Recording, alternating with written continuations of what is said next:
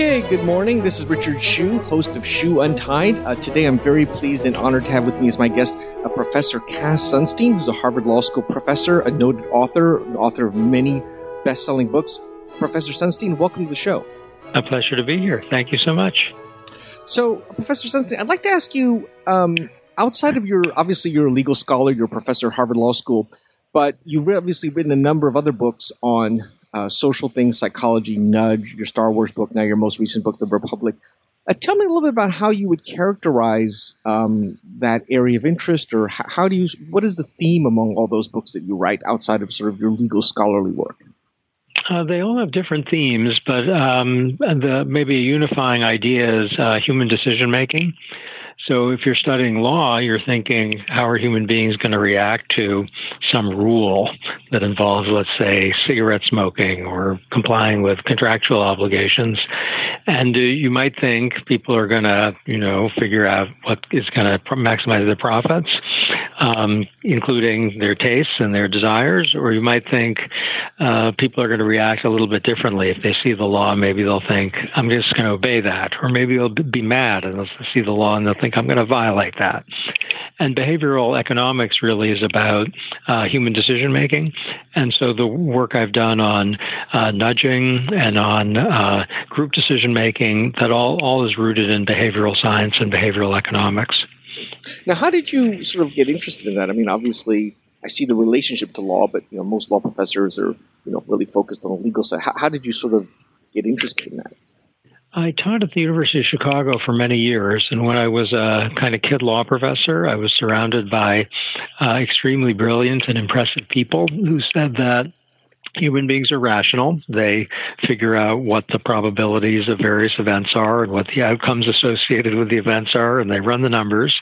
And that's how my colleagues and friends thought about many legal issues. And while I was not an economics uh, major and I had no advanced training, I did think that that picture of human beings wasn't really right. And I was grasping with some um, some combination of passion and desperation for actual academic work that could figure out how human beings really do act and how they how they do respond to, to tough problems or even easy problems. And I discovered in the 1980s uh, the work of Daniel Kahneman and Amos Tversky, who were the founders of modern behavioral science, and Richard Thaler, who became my great friend and co-author, and the, he was the originator of behavioral economics. And when I read their work, it was as if there was uh, an explosion of light uh, of the most pleasant kind in my mind, and it was uh, light meaning illumination. That my now, own. Have you always been interested in psychology, or did you study that in college or anything like that?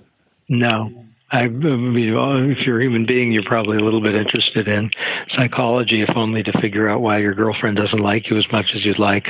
But I was interested in uh, literature. I was an English major in in college, but it really came as a result of seeing the most powerful minds in law in the 80s being in the grip of uh, a theory of human behavior, which seemed, um, let's say, incomplete. And well, tell me a little that, about the new book that you've just written, this hashtag Republic book. How did that idea come to you, and what was the genesis of uh, you wanting to write that book? Uh, when the internet kind of exploded, um, uh, it was clear that uh, for democracy and medicine and law, something quite fantastic had happened. And the the explosion meant that uh, people would have access to information that was uh, unprecedented, and that was fantastic. Uh, but I had a concern back from really long ago that you would end up possibly being in an echo chamber of like minded types and that some of the kind of beautiful things in our legal system, including the public forum doctrine, which means that the streets and parks are open for expressive activity, would, in a sense, be lost because people wouldn't um, have uh, that kind of encounter with disparate people and ideas, uh, or at least they might not if they create a kind of information cocoon. so I'd, I'd, worried over this and written on this uh, for a few years, but within the last maybe 18 or 19 months in particular, the problem of uh, Facebook and Twitter and websites generally being used as a uh, an, a system for uh, echo chamber uh, uh, sorting seemed to me a, a, big problem. How did you go about researching this, or how did you go about you know doing the research necessary to write the book on, on such a such a sort of what seems like sort of a nebulous topic?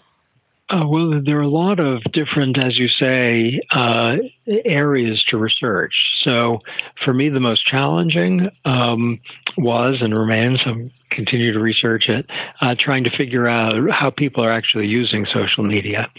So, is it the case that people are sometimes broadening their horizons? So, that is something on which there is a great deal of emerging research, but a lot of it is um, you know, in the preliminary stages. Some of it's online, but it's not published yet. And so that was a big um, research challenge for me. Uh, a lot of what the book is about is is our history of, uh, let's call it communications democracy, and to what extent do we um, value the capacity for serendipity, where you just encounter stuff that you wouldn't have chosen, but it might change your life or change your mind at least. And that is something that wasn't quite as hard for me because I had uh, a background in constitutional law and constitutional history. But um, but it really put me through my paces uh, to to do research to make sure that I was in command of the material. Well, tell me a little bit about what was perhaps one thing that you learned that was different than what you thought when you started the project, even though you were thinking about this topic and written about it. But what was something that maybe you learned that you didn't know beforehand? I learned from some very good social scientists that a lot of people are using uh, the internet and social media, the internet in particular, um, to find stuff that is uh, different from what they originally thought. So, so my thesis, which is that people use uh, online uh, sources to self-select into echo chambers, it, it withstood the analysis, but it got a lot more complicated.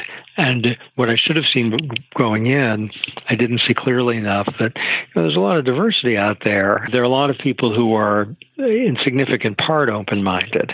And uh, I, I, should have known that, even with respect to online behavior. And in some sense, I'm sure I did. But I certainly didn't have the data. And the data is pretty impressive. So it seems like um, you know groups like moderates would respond very well to sort of these ideas. Is that is that do you find that that is the case that the readers are sort of you know really quite moderate find that this is uh, these ideas are most compelling? Early days with the book, but I found uh, a gratifying level of um, recognition and, uh, let's say, uh, constructive engagement on the part of readers. So you write a book like this that can be seen as a big slap at uh, Facebook and Twitter and you know the ability to find your own stuff and basically just to live in your own stuff uh, and a slap at that might seem um, you know terrible. Why would you criticize things that people really love? Uh, but I found even on the part of people in Silicon Valley.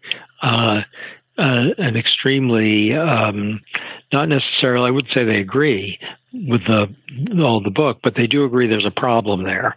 The the problem of the information cocoon, the problem of greater extremism. They they completely see that as a as an issue. And now, did you find that writing this book was um, or harder or easier? How did it compare with some of the other social psychology books you wrote, like, for example, Nudge and some of the others? Comparable. I wouldn't say it was particularly harder. Um, I have a bunch of books that no one will ever see because they're so terrible, and those are the really hard ones. The ones that have made it out the door have tended to be you know, I, I, I, they're all very difficult, and I'm sure I could have done much better with them. But uh, but I, I didn't find it harder than the others. I'd say I found it. I have a book on Star Wars, as you mentioned, and that I have to say was the most fun book I ever did. Uh, that had its own challenges. This wasn't quite as fun as the Star Wars book, but uh, next to the Star Wars one, it's in the top tier of fun books. Now, do these ideas or observations about human behavior, social psychology, do they just sort of come to you, or do you, do, how, how do these ideas sort of uh, come to you, or how do these ideas for books sort of uh, germinate in your mind? Well, typically reading. So the core social science idea in hashtag Republic is that uh, like-minded people congregating to, with one another end up in a more extreme position in line with their original tendencies. So if you've got a group of people who tend to think that uh, Senator Sanders is good, they're going to talk to each other, and as a regularity, after they do, they're going to think he's not he's good, he's great. And you could do this with any number of things. People who tend to think that affirmative action is a bad idea, after they talk to each other, they tend to think it's a terrible idea. And I didn't, that didn't come to my mind, you know, unbidden. Uh, in fact, I wouldn't have believed it was true, except I did some empirical work a while ago on punitive damage awards with uh, the great Daniel Kahneman and David Schkade, who's a fantastic social scientist in California. And we basically, you know, tried to figure out how juries uh, uh, uh, group judgments compare with their individual judgments, and we measured them. And we found they get more extreme. And once I saw that, I, I said to my co authors who really know this stuff, I said, What's going on here? They didn't expect it either, by the way. And they said, Oh, there's a phenomenon called group polarization, which at the time had been within the law schools and I think in many other places in the university completely unknown, very specialized finding in psychology. And as soon as I heard that group polarization idea, which again means groups end up more extreme than they were before they started to talk, uh, I thought, whoa, that uh, that has a lot of implications for a lot of stuff, and its connection to the internet is a pretty natural uh, thing to draw. Well, how do you divide your time now between obviously you're a professor at Harvard, the legal scholarly work that you have to do, and some of this other stuff, which is perhaps related but a little different to you? Is it pretty much even, or have you spent more time on one or the other as the years have evolved? My teaching core is law teaching. So I spend a significant amount of time teaching a course on administrative law, which is law, law, law. And that's uh, a, a, very big chunk of my my uh, engagement with students. Uh, the courses otherwise, I'm just talking about teaching now, they, they always have a law component because I figure that's what I was trained to do. And I, I, love working with law students. And, and so I'd say the teaching is majority uh, law. In terms of writing, I think increasingly over the last few years, however many, probably since I left the government. I was in the government from 2009 to 2012. Since then, it's been more policy oriented. And, you know, I got the great blessing of uh, working in the Obama administration. I learned a ton about how government works. And a lot of what I do has policy implications, you know, the environment or highway safety or cost benefit analysis. And it does have a legal component. So uh, as I look over my repertoire, you know, the, the things that are on my uh, computer right now, say well over half have at least a law element uh, and the bulk of my writing that'll end up in uh, academic journals, it's law mostly. But some of the stuff that I'm most intrigued by is uh, is behavioral science. I'm uh, keenly aware that my training's in law and not in social science, and so I, I should, if I'm going to do work in social science, I should either co-author it with people who are trained, or make sure that about eight of them read it to make sure I don't screw up. I feel more comfortable on the law side. Well, what is your? I mean, what is your thinking? Do you think uh, you you always sort of maintain this mix, or do you see yourself, uh, for example, doing more on the behavioral psychology stuff and less on the laws? You know, as, as in the future, or what, what do you sort of envision going I, forward? I found for myself the best way to be is to be open to inspiration. So to plan would be uh, unwise. Uh, I, I, I did a little book not long ago on constitutional law. Just I got a little idea about uh, how to think of our Supreme Court and our uh, constitutional tradition. Never would have anticipated I'd do a book on that. I, I, I did get an idea, and uh, I, I, think you know what book I will be working on in two years uh, will be better if I don't try to plan it out. If it if it comes to me, and probably more than one will come to me and several of the ones that come to me, I won't, I'll start, but I won't do because they're not any good. So to, to be open to where your mind goes, uh, not every day. I mean, in a day you probably have some plan, but at least for me, uh, a, a, long-term academic plan uh, uh, would be stultifying. Uh, something's going to come up that, that you don't know about. What about speaking? Do you also speak a lot on these behavioral psychology topics, or do you mostly just do the writing, or do you also speak on that? How, I, how do I, I, I, do do a fair bit of speaking, so I do kind of uh, three categories of speaking.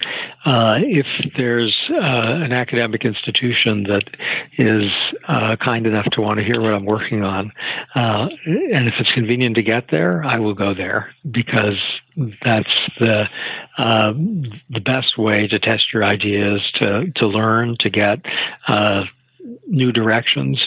And so I, I love that. If, if people say to you, will you give a workshop or a paper and it's, you know, it's feasible given the travel schedule, I'll, I'll do that.